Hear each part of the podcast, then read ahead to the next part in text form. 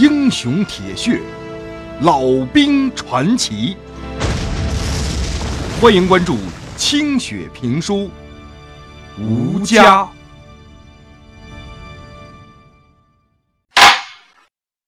上回书说到，高团长带着部队从长江南岸的阵地上换防回来，这时候的四零六团已经比最初的编制少了八成的人数了。就剩下大约两个连的兵力了。老旦所属的连队被取消了番号，这人呢，都打光了。一批从江西挑选出来的矮个子新兵和将近一百名医院里爬出来的老兵，按照命令编成了一个加强突击连。这个突击连不再隶属于到西北部休整的三十七军四零六团，而是直属于主力部队。李延年的第二军军部，一位中央军校毕业的上尉军官，担任了这个刚刚组建而成的新突击连队的连长。老旦担任该连的副连长。新连长名叫杨铁军，字公廷，二十四岁，长得漂亮，眉清目秀，精瘦挺拔。举手投足间英气勃发，一双俊目金光四射，神采奕奕。凝神的时候，深邃悠远。这是老旦见过的长得最漂亮的男的。老旦一见他，心里就想：这大兄弟咋长成大姑娘那么漂亮呢？但是，这新连长，你别看面相年轻。可是言语之间却睿智沉着，有着跟他的长相很不相称的成熟稳重。这新连长杨铁军呢，军人气派十足，总是军容姿整，皮带锃亮，在战士们面前浑身是一丝儿不乱。这杨铁军生于军人世家。在鬼子大举入侵中华之前，还在日本留学呢。中日全面开战之后，他设法跑回来的。回国之后，他就职于武汉卫戍司令部特别行动科。如今的任务，他要跟老旦在十五天之内把部队给训练出来，要让这支新的突击连队具备侦察和深入作战的能力。还要教大家学习一些重要的日军用语。对于老旦他们来说，这是一次前所未有的训练。老旦跟战友们一样，理解不了新连长杨铁军的这种训练方式。每天二半夜的负重跑二十公里，这简直是噩梦啊！让刚刚从医院里边痊愈出来的老旦腿肚子直钻筋，一看见那夜行军的背包就想口吐白沫。多数的战士现在都比他跑得快，好在是有人殷勤的帮他背装备，这半夜负重二十公里跑才算硬挺过去。可是后半夜呀，还不让你睡觉。后半夜是以班为单位的。爆破训练，要求你把美国造的雷管跟炸药拿电线接到一块儿，然后拽个绳跑出去老远去，拧上钥匙，嘣就炸了。这也不是老旦的长项，笨手笨脚的老旦，要么接错线了，要么把那雷管给插反了，总之是通通不成功啊。倒是他手下那新兵娃子里边有学过一点电工的，帮着这个班过了关了。等到了半夜射击训练，老旦还是不行。他从来没有系统的练过射击，打鬼子的时候只摸着个大方向，十枪里头不见得搂倒两三个，其中或许还有打错的。在大晚上那就更没准星了。可是瞅瞅人新连长杨铁军，身背二十公斤的弹药，运动当中定点儿，连打十枪，三个十环，四个八环，三个七环，这是二半夜呀。老旦呢也打十枪，两个七环，五个四环，其余的拖把打飞了。老旦是自愧不如啊，这脸羞得跟柿子似的。杨铁军连长了解过老旦的战斗经历，知道因为他的带头，才顶住了鬼子的第一轮冲击。而且呀，这副连长是刚从医院爬出来，自然是不敢小看，很客气的给他了台阶下。笑什么？别看你们现在打得准，鬼子的飞机大炮一起招呼，你们就吓得连准星都找不着了。多向老连长请教一些实战经验，动真格的时候。就不会尿了裤子了。曾经尿过裤子的老旦对杨连长这样的恭维非常的受用，到训练格斗的时候就非常的卖力气。这杨连长啊，理论水平高，也留学过东洋，可是拼刺的实战经验却没法跟他这老农民比，更没有跟鬼子一对一的动过刀枪。在练习耍大刀的时候，杨连长就跟这老旦副连长显出差距来了。人家老旦呢，牢牢的记着老乡那灵活的转身步伐，跟大嗓门上位的横向拖刀，结合自己的实战经验，摸索出了一套招式特别难看，但是非常实用的刀法。他的那刀法是砍吧，不像砍。削呢又不像削，一刀劈下来，哎，就会稀奇古怪的变成扎刺或者斜撩。你眼瞅着他对面勇敢的举刀冲过来，大有力劈华山的架势。对手刚举起刀来要接招，人家老旦呢，滴溜溜矮下去，从你那嘎叽窝下头划过去，原地转个圈，砍的是肚子。杨连长从来没见过这样的刀法。这太难看了。可是，两个对练的新兵扑将上来之后，这老旦居然在一招之内就用木刀砍了右边战士的腿，又左手刺入了左边战士的肋条。围观的战士们顿时啊，鼓掌，对老旦是肃然起敬。这杨铁军连长就寻思：这反正又不是比武招亲呢，啊！能杀鬼子就是好刀法，只要不被西北军的大刀教官见着，随他去吧。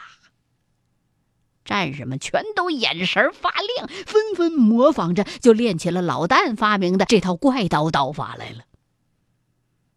聪明的杨铁军连长非常善于做技术总结，他就把老旦的刀法概括为“左砍佯攻”。右滑下步，刀变横削，转身砍肚，大刀上撩，鬼子开户。哎呀妈，这太传神了，又顺口，还又好记。怎么，你说我做得到啊，还硬生生说不上来呢？老旦打心眼儿里边佩服这年轻的连长了。教练场上是刀光乱舞啊。老旦练把式的时候，这一脱光膀子，哎呦，把战士们都看傻了。大伙对着老旦浑身的这些伤疤是感慨赞叹不已。这都打鬼子打的，不经意间就把细皮嫩肉的连长晾在一边了。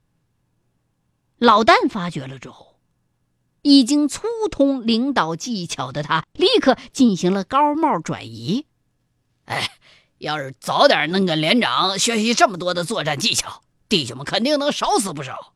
等会儿多向连长请教啊！俺的这套没法看，不是正道。就这么的，经过半个月的强化训练，这个新突击连的新老士兵进步都十分的大。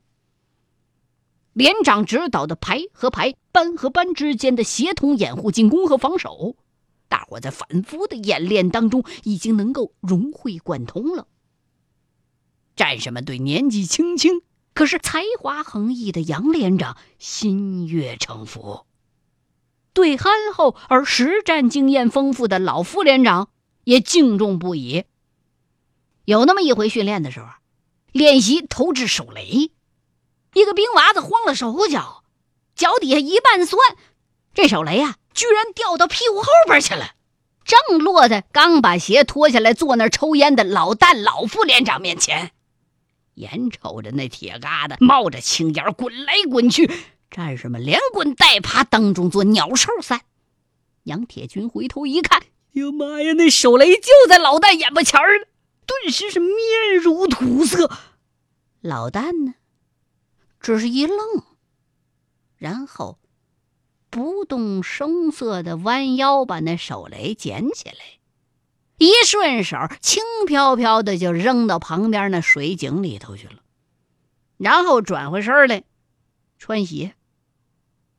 哎呀，趴在地上的那些战士们一看，老旦笑眯眯的就坐在井边儿，底下手雷爆炸，砰一下子崩上来的那些水花，把老旦老副连长的那帽檐儿啊，全都打湿透了。可是。老旦嘴里那半截香烟，还烟气腾腾的叼在嘴边呢。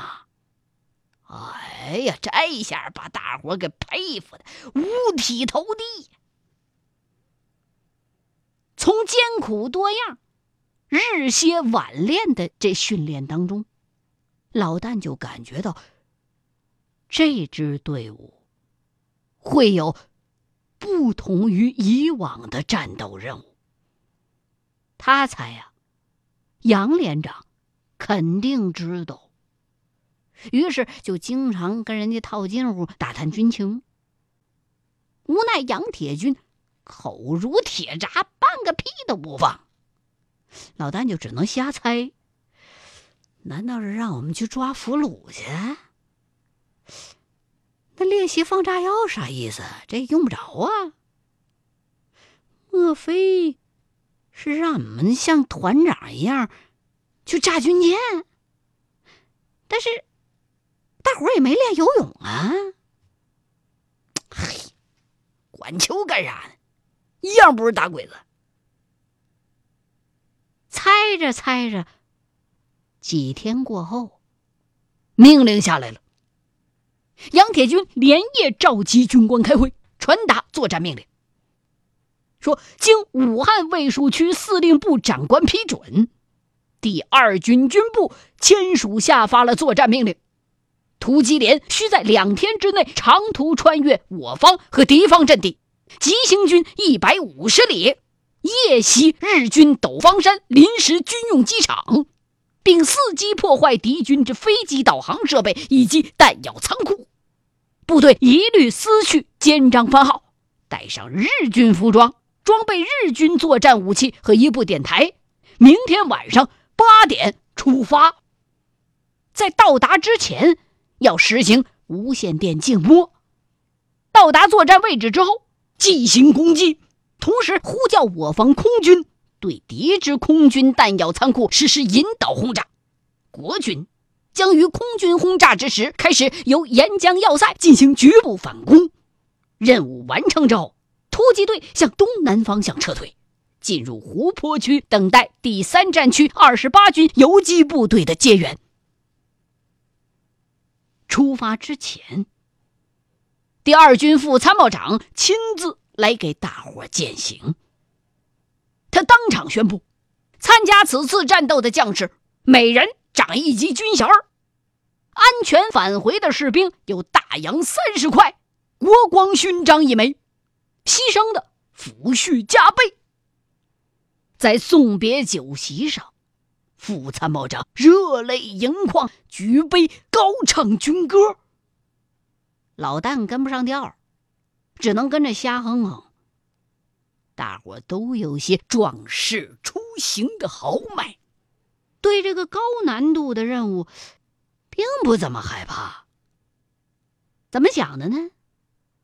新兵啊，都觉得这一百多个老兵呢，啊，尤其还有两位机智和经验丰富的连头带着，心里边踏实。而那一百多个老兵呢，觉得这样的任务虽然有难度，但终归好过在武汉城这儿天上飞机炸、地上鬼子跑的阵地防御，所以呀，倒也坦然。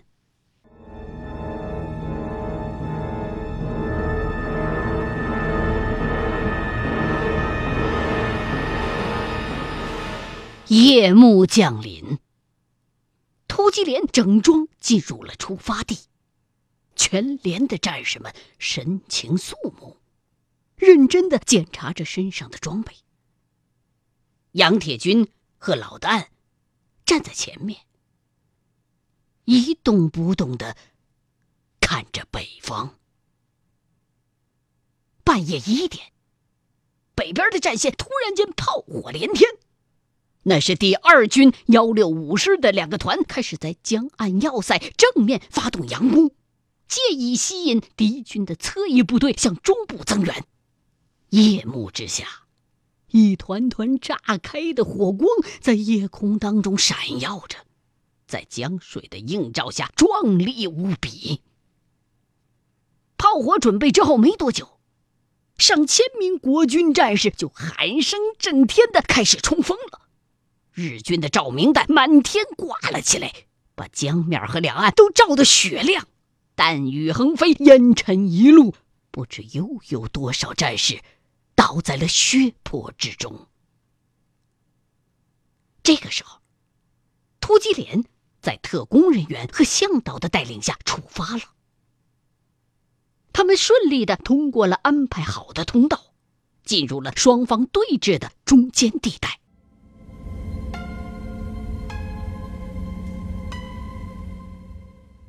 在进入日军阵地侧翼之前，他们换上了准备好的日军服装和钢盔。经过精心挑选的军服，很合老旦的身量。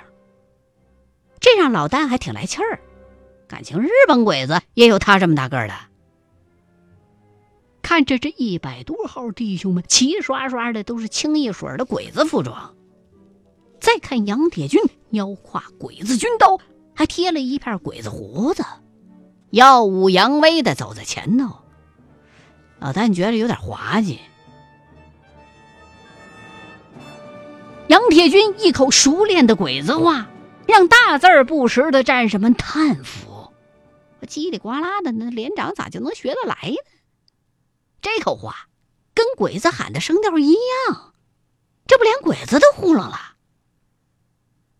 突击连此行出发，还带着两个能说鬼子话的军官，都是师部的人，如今也打扮成日本兵的样子，跑在了突击连的两侧。有日军问话，就由这两个人来负责回答。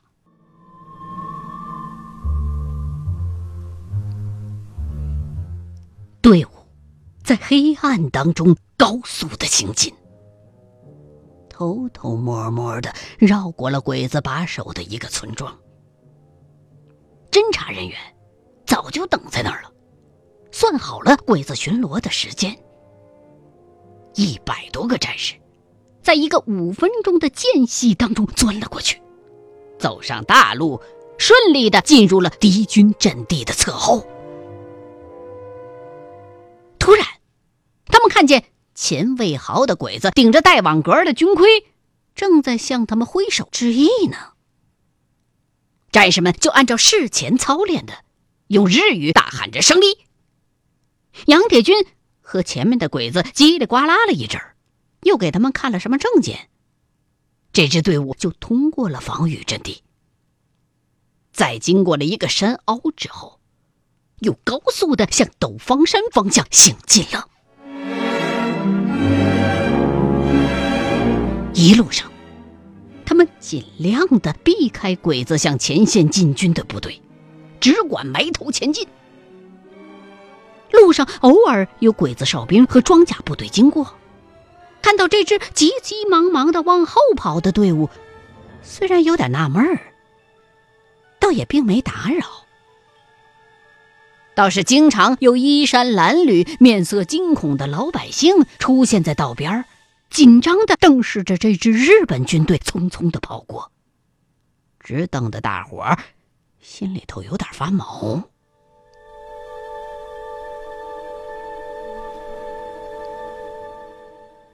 就这样，跑了一整夜，突击队已经到达了日军前线后方四十公里的地方。大家这时候才明白，哎呦，多亏了。来之前那半个月的强化训练呢？要不这么个跑法，那不跑死了？谁吃得消啊？按照既定路线，他们在一个半废弃的村子旁隐蔽休息，等到下午再继续前进。因为有纪律，所有的人都不许高声说话，大伙都悄悄的吃着干粮和腌肉，四周围都安排了警卫哨。派出去的几个侦察兵就抓回来一个正在准备强奸中国妇女的鬼子。这小子光着腚正要干活呢，被侦察兵大鹏摸进去，一拳打昏在炕上，然后扛在肩上就抓回来了。大鹏那一下子用力过猛，这鬼子鼻梁啊撞在墙夹子上，被撞歪了，说话鼻音重。杨连长上前，先是用日语对他一阵大骂。然后就详细的问了机场方面的部队驻扎情况和部队番号，说要把你给送回去，让长官处置你。晕头晕脑的这鬼子以为这是个军官，发现自己强奸老百姓，特意派人去抓自己回来的，所以慌乱当中竹筒倒豆子一般说了这个详细，还一个劲儿的说好话，鞠躬。直到一个放哨的班长回来，不小心呢冒了句中国话，鬼子才意识到面前的这队人马原来都是中国兵伪装的，立刻就变得穷凶极恶，蹦起来就喊：“老旦早有准备，赶紧用刺刀结果了他，让人悄悄的给埋了。”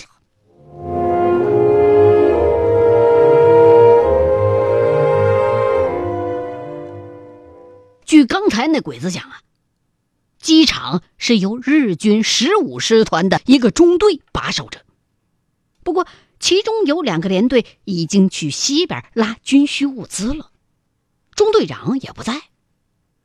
据侦查，突击连就发现，距机场不远的地方有日本鬼子的一个机械化中队正在休整，有一百多号，番号不知道。他们半个小时之内就能够增援机场。机场的弹药库呢，还不知道在哪儿，只能到那儿再找了。就这样，老旦他们下午四点又再次出发了。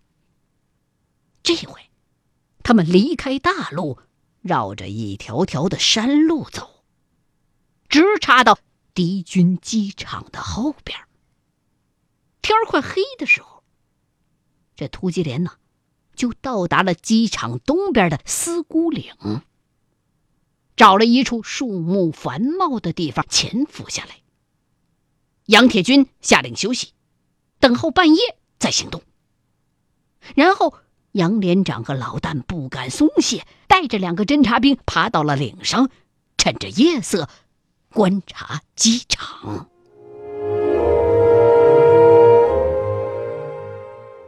欲知后事如何，欢迎各位继续收听清雪评书《吴家》。